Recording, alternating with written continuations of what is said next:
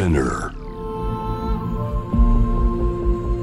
Poppen Innovation World Ella podcast. From the next Ella. ノンがナビゲートしています突版イノベーションワールドエラここからは様々なジャンルのイノベーターをお迎えするトークセッション。From the Next Era 対話の中からイノベーションの種を導き出します今回お迎えしているのは特撮監督尾上勝郎さんですよろしくお願いしますよろしくお願いします。尾上です。えー、尾上監督は、えっと、私が脚本監督主演を務めたリボンで、えー特撮プロデューサーとして協力してくださって、はい。ありがとうございましたと。んでもないです。えーそして、年末に放送された特撮いかがでしょうという番組を、尾上監督の演出で撮って、私と、のんと山下りおちゃんと樋口監督と尾上監督で番組をしました。楽しかったです。す。寒かったね、あの時もロケもね。あ寒かったですねでもなんかいろいろ知れて面白かったあ、ですそれは良かったです。ありがとうございますはい。はいえー尾上監督は様々な作品で特撮監督を務められてきました「シン・ゴジラ」「進撃の巨人」「ノボーの城」大河ドラマ「伊達天」などなど特撮という分野に進まれたきっかけって何ですか？えっとね、僕はそもそもあの。自主映画が僕がちょうど二十歳ぐらいの時すごく映画界の中でなんかブームが来てて僕は自主映画出身なんですよ。あそうなんですね。でそうなんですよ。で要はアングラから入って、はい。お金が全くなくてあそれで資金稼ぎのためにアルバイトを探してたらちょうど先輩から紹介されたのが、はい。あのリボンの時スタッフルームがというか打ち合わせやったの東映の東京撮影所あはい。あそこに小道具のアルバイトで入ったの。あそうなんですね。そうなの。それで美術とかもっとその自主映画時代から美術とかの絵とかも僕好きで、絵も描いたりそういうことやってたんだけどだちょうど東映の中であの今やってるあの戦隊シリーズとかあるじゃない？はい。とかそういうのは東映でやっててはい。仕事が普通のドラマがない時はそれ手伝いに行ってたんですよ。あそうなんですね、そしてちょうどねその何年かした頃にもなんか当時の映画界っていうのは根性で映画作るとか テレビ作るみたいな、はい。なんか俺こんなことやっていいのみたいなのが毎日続いてたわけ。あ。先輩もうるさいしさ。でなんか役者さんにもちょっとなんか怖い人がいていじめられるしさ。なんかいやこれやめようかなと思ってた頃にちょうど覗きに行ったその特撮の現場がはい。やけになんか静かで科学の実験場みたいだったのよ。あこれなんかちょっと違うなと思って、はい。でその頃に特殊効果とかそういう火薬ドカンってやったりとか、はい。そういうのを知って少しずつなんか惹かれていったのかな。あー、うん。ちょっとなんか違う空気が流れてたんですね。そうなんですよ。インテリジェンスを感じるっつうの。ああなるほど。イケイケどんどんじゃなかったんですよね、はいはい。感じがね最初見た雰囲気がね。あ 実際は。実際入ったらね。同じだった。全く変わんなかったね。そうなんですね。ええー、80年代から特撮の最前線でご活躍されてると思うんですが、えうん。えーその当時の特撮と今で大きく変化した部分とかってありますか？えっとね一番大きい変化はやっぱりデジタル映像が主流になったってことかな。はい。80年代まだフィルムでしか映画は撮れなかったんですよね。あそっか。フィルムの時代フですね、ィルムの時代ですね。あはい。だからそれが一番大きく変わったことじゃないかと思いますね。僕らの仕事でもそうだし映画全体の作り方も変わったっていうのがまあ80年から考えたら何年だ？40年ぐらい経ってるんでしょ？ーそうですね。ね 変わってるよね40年経ってますうん。えー、あそっか。じゃあデジタルになってから40年しかまだ経ってない。いやいやいやデジタルになってからは、えっと映画が完全にデジタル化になったの2006年とか7年だから、あそっか。うん、全然十何年とかも。そうそう。つい最近なんですよ。最近なんだ、そうそう。すごく疑問なんですけど、はいはい。テレビだと毎週取り切らなきゃいけないわけじゃないですか、うんうん。特撮ってすごい大変だと思うんですけど、うんフうん。ィルムの時代にも毎週あそうですよ。取り切ってたわけですよね。そうですよできるもんなんですか？あの頃は撮っちゃったものをそのまま出すっていうことぐらいしか時間がないからできないのね。はい、はい、だから一生懸命ミニチュアの街を飾ったりとか、うん。怪獣には人が入ってみたりとかその場で爆発させたりとかっていうことでなるべくその時間のかかる光線ビーって入ってみたりとか、はい。なんかどっかに合成してみましょうっていうようなことはテレビではほとんどやれなかったのね。お金も時間もないので。全部アナログでそうです。と作ってた撮るっていうことですよね。全てね。ほとんどですね。ああすごい。9割ぐらい撮ってたんだと思うよ、あま、毎日戦場みたいなもんです。工事現場と文化祭が一緒になったようなね。あなんか妙な熱あったと思いますねその頃。ーすごい。うん。尾上監督が感じている技術の革新が起きたというターニングポイントはえっ、と一番大きいのは僕の中では「スター・ウォーズ」っていうのがあってはい「スター・ウォーズ」が最初に映画の撮影にコンピューターっていうものをこう持ち込んだのね。はい。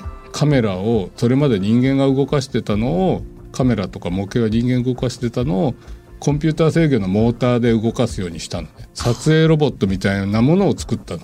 あ。ですごく正確な動きがとかをできるようになったのが「スター・ウォーズで」はい。その「スター・ウォーズ」の技術が元でちょうどその頃コンピューターグラフィックスが始まりの頃ではい。映画に使えるんじゃねみたいなことをあの人たちが考えてはあ。CG を映画に取り込むことを始めたんですよ。それがちょうど80年頃なのかな？1970年代の終わりから80年はい。ぐらいかな。そし,、うん、それで1990年頃になって CG でキャラクターが動かせるようになってきてはいそして2000年代に入って完全にデジタル化が始まるっていうことですよねだから一番大きいのは多分「スター・ウォーズ」が映画の中でははい僕は大きいんじゃないかなと思ってるんだけどね。なるほど、そうなんですね。ああ、そういう歴史的な作品でもあるということですね。そうですよね。うんああええそして特撮という技法において大切にされていることについて お聞きしてみたいんですが。難しいことを聞かれるなと思ってねこれ大切に技法的に大切っていうことじゃないけど、はい。あの僕ら技術者が陥りがちなのはなんか例えばのんちゃん監督やるときにはい。こういう絵を作るとどうすればいいですかとかこういうふうにしたいって言われた時にはいこういうふうに撮ればいいですよとかこの技術がいいですよってついつい技術で言っちゃうのね。ああはいでもはい僕のアプローチはそうではなくて例えば監督がどういう絵を望んでるのかなとかこの作品にはどれが合ってるのかなっていう演出的な心の部分から入ってってはい。だったらこれちょっと CG 合わないんじゃないのとかうん。これだったらバリバリデジタルの方がいいよねみたいなことで、はい。そこからその技術をを作っていくっていうかはい。そういう提案の仕方をよくしますね。あ。うん、リボンの打ち合わせの時もすごいお話ししててすごくありがたかったです。あ本当に。なんか感謝しながらあすごいのができそうだって思ってました。いややっぱりあの初めての監督だしね。そうですね。で僕らと世代も隔絶してる。しかも「のんちゃんの映画でしょ」みたいな本読んでも言いたいことがすごく伝わってくるんだけど実際どこをの目指してるかっていうのははい。わからないからね、話してみないとね。そうですよね。だからなんかどのくらいのファンタジー度合いなのかそうなんですよ。文章で見ても分かんないそうなんですよ。だ、なって思思いました。うん、でもちゃんと伝えてくれたからすごくあやりやすかったですよ。あありがとうございます、うん。嬉しい。大体ああいうのねごまかす人が多いんだよね大人の監督はね。えそうなんとかって遠く見てね。大体そういう人多いから。ね そうなんですか、うんうん。えいやでもすごい素敵な撮影をたくさんされてて「シン・ゴジラ」の時とかって、はいはい。私どこどの辺が特撮なんだろうっていうのが見抜けないんですけどものすごく緻密にいろんな技術を組み合わせているのではい。ゴジラの足元踏んだ時にこう飛び散る破片の中の何パーセントかがミニチュアの破片だったりとか煙がをいろんな煙を取ってそれを組み合わせてたりとかはい。そういうやり方ですね。あそうなんだ。じゃあ,、うん。あのデジタルの技術と混ざり合ってる感じ？そうですそうです。ええだからアナログで撮った素材とデジタルで作った素材を最終的にデジタル映像上で組み合わせるっていうことをずっとやってった作品ですね。ああそうなんですね、やっぱりデジタルだけでも違うしアナログだけでも全然うん違うんですね、そこをなんかどこをどう使うかを選ぶのはすごく面白いし大変なんですけどね。はあ、なるほど。これはデジタルだとかって見抜くことはちょっと素人目には難しいですかあ多分難しいでしょうね、はあ。うん、できないと思うね。わざと例えばアナログな香りを残すために。っはあ。ていうこともやりますよたまに。あ作品によってはそのアナログ集っていうかそういう手作り感を出した方がいい作品もあるじゃないですか。あはいはい。例えば時代劇だったりとかで、はい。あんまり CG バリバリだとはい。見てる方々もちょっと違う方向にも持っていかれないようにはい。はしますよねよくね。あうんなるほど、だからあの長くやってるおかげでいろんな技術を知ってるわけじゃないですか。はいはい。引き出しが多いっていうかなんかわかんないけどあそのどれを使おうかなっていうのが決まっちゃえばもう僕はほとんどあと何もやんなくてもなんとか映画ってい。うのはできていくもんだなと思いますけどね。最新技術も駆使しながらこんな前のうん、にやったのどうかなっていう時もあるんですか？あるある。あ。どうやっても CG とかってやっぱり人が作ったもんだからはい。計算されてるんですよね。あ。だからそこに何か物を壊すとか太陽の外元でミニチュアを撮ったりすると計算にはない。なんか揺らぎとかさ。あはい。なんか光のとか空気感光の拡散とかがやっぱり見えるんですよね。はい。でそれを入れることでストンとこう落ちる時があるんですよ。はい CG だとやっぱり人間が考えたことにしかならないんだよね。あなるほど、うん、そこをうまく使い分けないとどれもこれも同じような絵になっちゃうなっていうふうにいつも思いますね。へえすごいなんか現場を覗いてみたいですね うん、いつでも来てください。えいつでも来てくださいやってる時があったらも本当ですか？暇ならいつでも来てください。許可いただいちゃった。いつでも来てください。うわ、飲んですって言えば。もう全然もう全然大丈夫です。お。金取られないです取らないです。優しい。ありがとうございます。う秘密なんかないですからね。えそうなんですか？本当に。なんだこんなバカのみたいなことやってんのっていうのの組み合わせですから。へえ。えなんかそのデジタルとはい。アナログだとどっちの方が時間がかかるとかってありますか？えうんケースバイケースかな。あ、うん。ものによって、うんうん。ただあのアナログで撮ったやつは撮ってるからもう諦めるしかないじゃん、はい。それをなんとか料理するしかないわけ。あでもデジタルとかこ CG っていうのはもう納得するまでもういくらでもやり直しが効くんで。あなるほど。永遠に。永遠にやれるんですよあれ、はい。本当にそうなんです。飛行機がただ飛んでくるだけでもはい。ものすごくこういろんなところが気になり始めて間違い探しが始まるのよ。あまさかこんな飛び方しないだろうとかこのピンの一つはこんな光り方しないだろうなんての始まっちゃうともう終わらないわけ。あ そうか、うん。いや凄まじいですね、うん、もうこだわりが始まったりとかしたらもう大変ですよ。感動しますね。えー今お話聞いてても作品によって求められるものは変わると思いますが尾上監督が毎回大切にしてるなんかポリシーとかってありますか、あのよく僕らの仕事でリアルだとかリアルじゃないっていう話に大体なるんですねスタッフの間でもそうだしお客さんの間でもそうなんだけどはいそもそも映画っていうのは全部作り物じゃないですか。そうですね、街で本物の街で撮っても俳優さんがそこに演じてる人がたとえ本物の人間でもその人を素じゃなくて演じてるわけじゃないですか。はいってことはフレームで切り取ったものって全部作り物だよね。はいってことはどうやってお客様がその作り物の中の世界をリアルに感じるかが全て、ね、じゃないですか。ね。自分のものとしてリアルに感じるかっていうことをいつも考えて仕事してますね。うーんだから例えば何にもない真っ黒のバックグラウンドの中で俳優さんがポツンと一人立っててもやそこがリアルに感じる空間であればそれはリアルが成立するわけで、はい。そこに何かあのちょっとそういう心情表現の何かを足してくださいなんて話があっても、うんうんそそれより黒い方がリアルじゃないっていう考え方をはい。あの監督なんかにしてみたりとかはしますよね。はあなるほど、うんうん、僕らの仕事はね無駄なことをやっちゃいけないんですよ。はあなるほど、本当に必要最低限のことをやるのが一番いいと僕は思ってますけどね。余計なことをしちゃいけないと思います。お金かかるからね僕らの仕事はね時間もお金もかかるから自分がやりたいなとかこれかっこいいなんてことでやってたらそれはもう仕事じゃないんで、うん。私もなんか演技するときに、うん。なんか自分が泣くとか自分がリアルに感じてることじゃなくて見る人が感動するかどうかみたいな、思い入れできる解釈はとかそういうので演技を習ってきたのですごくなんか納得しました。うんうん。やっぱりお客さんあってのね僕らの仕事なんでそうです。自分が 自己満足で終わってたらもう全部ダメなんだよね、うん。うん、僕はいつもそう思いますけどね。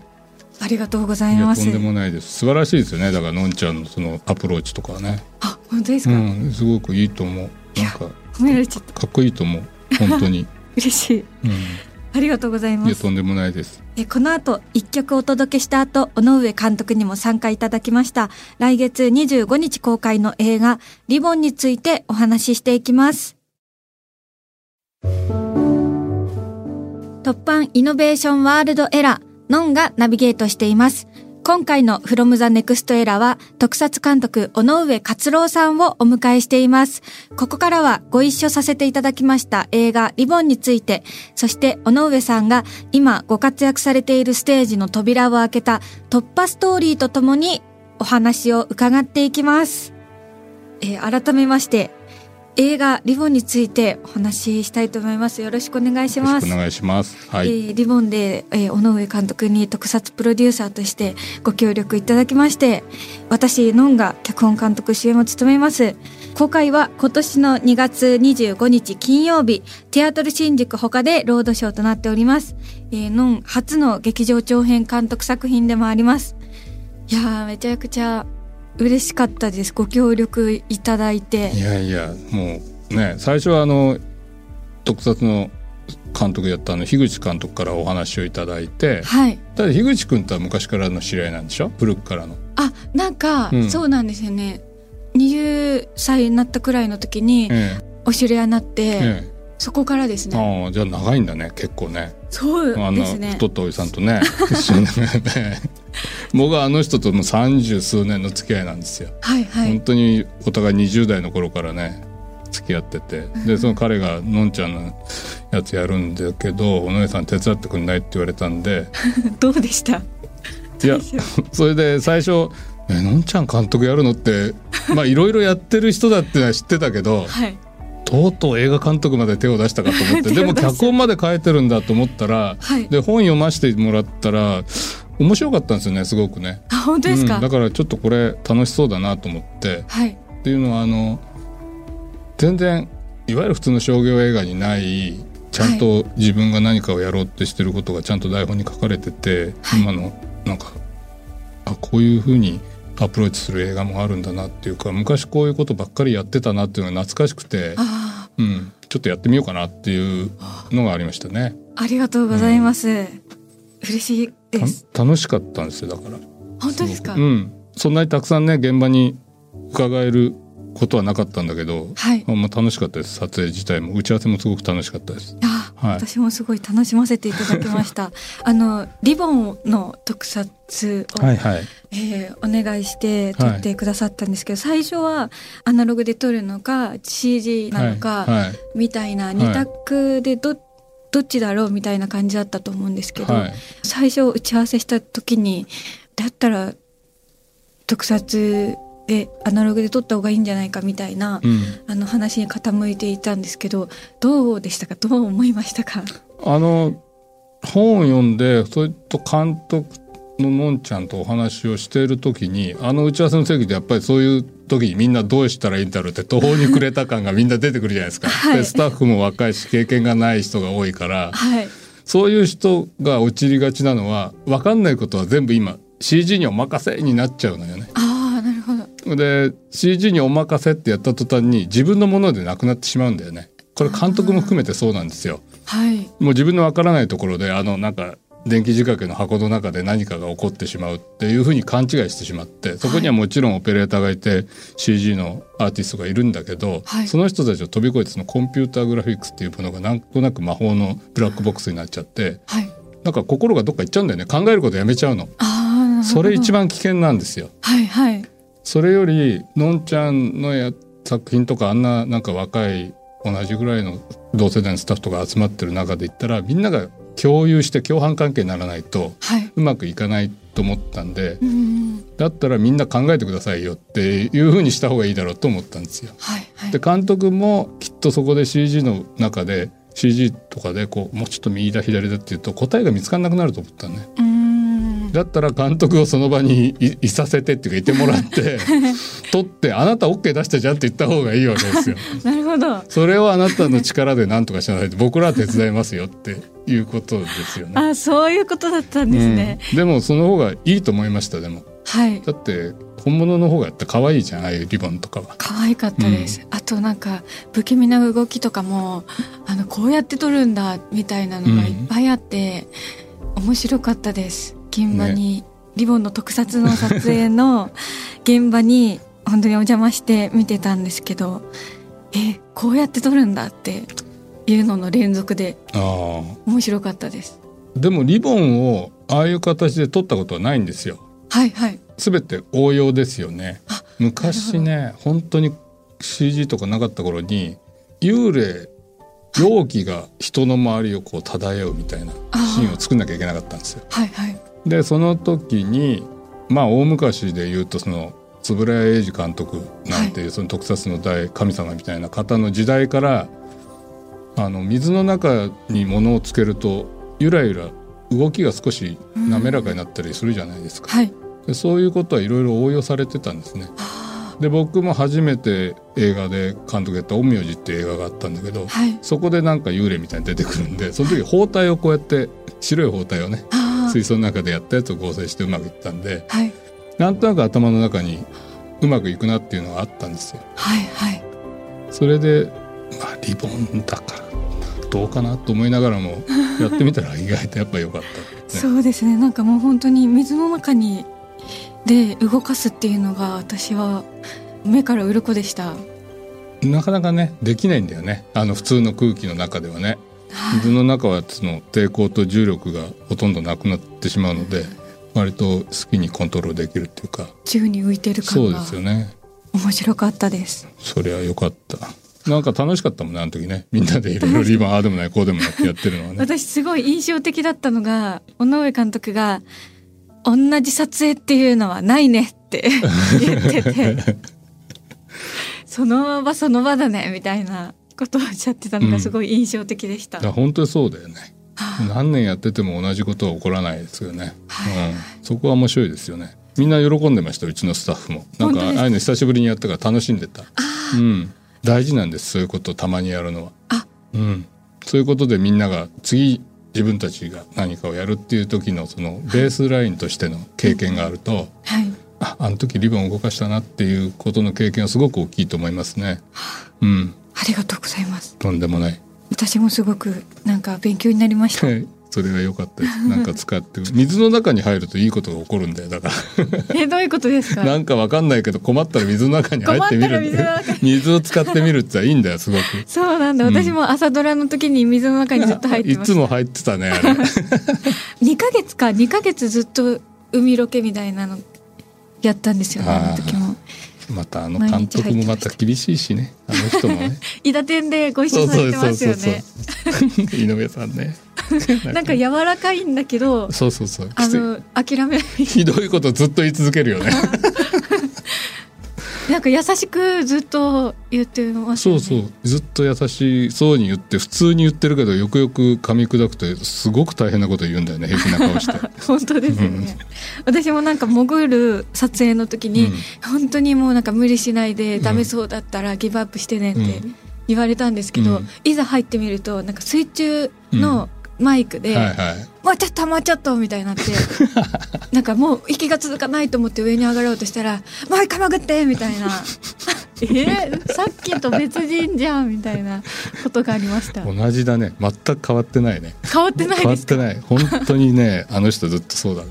じゃあこれからもそうですね、うんきっとそうだと思う。うん面白い面白いねあの人は本当に。ああそういうえっと樋口監督ととタッグを組まれていますが、はいはい。どういうお話をされるんですか？もうねあの人とはほぼ話はしないね。しないんですね、うん。こんなのやりたいあそうですかって言ってはい。そんな感じ。本当に。もうあのダメな漫才コンビみたいなもんですよ。最初の本当付き合い始めてっていうか仕事始めた最初の頃はやたらとこういうああだこうだってコント見ながらやってたけど、はいもうここ10年ぐらいはねあの人がコンテポってきて四角いマスに「ここをよろしく」とかって書いてて書いてないコマとかあってはい「あはい分かりました」っていうそんな感じです。そんな感じなんでもうすか。すごいうん。大体やりたいこととか考えてることも同じだったりとかするから、ああなるほどすごい打ち合わせもほぼしないね。本当に。ほぼしないんですか？ほぼしないね。めちゃくちゃ綿密にしてるんだと思っいやもうてました全然しない。えー、びっくりするぐらい多分みんなしない。びっくりすると思う。そうなんだ、じゃあもうその三十数年の中だからこそできる、うん、もうあるしね。ですよねそうですね。いやだからまあ今はいけないけど飲みに行って次のやつこんな感じでこういうことを目指してるっていうことさえ聞いとけばはいはいまあなんとなくねはあでどういう人たちを集めてどういうことをやればいいかなみたいなことがまあ分かってくるっていうことですかね。ビジョンが共有されてれば。うん、ていううんうん。そうですよね。まあずれることもあるんだけどね。あまあずれたらまたやり直しゃいいわけだから。ああ、うんところが深いですね。いやいやもうだって何年やってると思って長いんだから 本当に。いやー本当にそうですね。すごいです。えー、2月25日公開の映画リボンは詳しい情報はオフィシャルウェブサイトをチェックしてください。尾上監督お知らせなどございますでしょうか？お知らせは、えー、と今樋口監督と、えー制作中の、はい。えー新ウルトラマン」っていうのが、えい。まだ完成制作中なんですね。完成に向けて制作中。もう何年やってんだって話ですよね。まだまだ作ってるんですね。はい。それと日曜日本映画専門チャンネルの「仕掛け人バイアン」っていうのがはい。クランクインですね。あ。それ京都に行きます。おめでとうございます。いや本当でも僕じゃ僕は監督じゃないんで。でもすごいなんか何作品も並行してやっててすごいですね。終わりがないんですよね僕らの仕事はね。はいはい。打ち合わせ。で撮影が済んでからもまた大変じゃないですか。そうです済ねんでその頃にはまた次の作品が入ってくるんで、はい。本当に終わりがないんですね。えーいろいろとお話を伺ってきたのですが、はい。えー最後に様々な活躍を続ける尾上勝郎さんがあらゆる壁を突破して今活躍しているステージの扉を開いた突破ストーリーを教えてください。はい。僕はねなんか天の弱なのか知らんけど壁っていうのはないといつも思ってるんですよ。壁って自分で作るもんじゃないですか。そうですね。おこれがなんかハードル高いって自分で思ってるんですかね。そうなんですよなんかあもう無理って思った時に10歩ぐらい下がって横に回っちゃうんだよねあ それで自分の壁も見方を変えればあ、はい。必ずなんか穴が開いてたりとか低いところがあるからそういう風にして多分人から見るとひどい目に遭ってるんだろうけどなんとなく自分はそういう時にこうちょっと違う方向からその壁を迂回していくっていうはい。ことで突破してきたような気がするな。ほどうん、無理して超えたら落ちたら痛いもんね。そうですね。うんだから 超えた時、超えた後、超えた後どうしたらいいかって考えらんないけど ちょっと横から見ると向こう側に違う道があったらそっち行っちゃおうかなとかはい。なんか適当な 人生ですよ。ええそうか、ねなるほど。あの一瞬うわ大変そうだなっていう巨大なものに見えた経験とかって。いや毎回その映画の作品の脚本をもらった時にはうわ参ったなっていうのは毎回あるんですよ。あいやこれやりたくねえなとか できれば逃げたいみたいなのって必ず年に1回ぐらいあるんだけどあ、はい。まあ、それはほら作品の内容だったりとか監督との関係とかプロダクションの関係いろんなことあるでしょ。お金のこととか予算のこ予算もないのにこれやるのみたいなのあるじゃない。はい。でもそこにそれこそがなんか逆に突破するそのきっかけになるんだよね。嫌なことが逆にその突破するきっかけになるはいことが多いですよね。うん、嫌なことをちょっともうちょっと違う方向から見れば、まあ、あ実はあんな嫌な人もひょっとしたらいい人なんじゃないかとか思うようにしたりとかさ。ああなるほど、うんうんいうことですね。毎回あの作品に入る前嫌ですよ。怖いし。うんうんそうなんだ、怖い。こ簡単。監督でも。いや怖いですよそれは。クランクインの初日とかやっぱ怖いもん。ええうん、怖い怖い、じゃあえこれからもずっとそうですかね、うん。一生ですかね、うん、でもそれが怖くなくなったらもう仕事辞めとくかなと思ってますけど。あうん、なるほど、うん、勉強になります。いやとんでもない。い 私も覚悟します。ややっぱ怖いでしょはい。初めてのスタッフとか初めての台本でとかあの板に立つ時ってやっぱ怖いでしょ。怖いですね。それがだんだん自分のモチベーションにつながっていくわけだからはいはい。とは思いますよね。あーそっか一生なのか。一緒ですよ。気がついたら僕なんか40年もやっててさはい。もうすぐ辞めようかななんて思ってたらなかなか辞めさせてくんないよね。いやこれからもずっと皆さん期待されてますよ。いやいやもうこれからも楽しみにしています。ありがとうございます。頑張ります。はい。最後に尾上さんを支えた勇気づけた一曲を選曲していただきました。どんな曲でしょうか？うんこれも難しいんですけどよく聞くっていうかなんかこれから頑張るぞっていう時に聞くのがはい。セックスピストルズの「はい。 Anarchy in the UK」を僕はよく聞きます。えー、パンクなんですね。パンクなんですうよ。わー素敵。ずっとビートルズとか子供の時から始まって、まあはい。ストーンズとかツェッペリンとか聞いてた時に、はい。あれが出てきて打ちのめされたんだよね。はあすげえかっこいいと思って。あはい。もうあまりにもかっこよすぎてもうしびれましたね。そうなんだ、うわもう歌詞とか身も蓋もないじゃない？身も蓋もまあ大体ロックの歌詞ってほとんど身も蓋もないんだけど。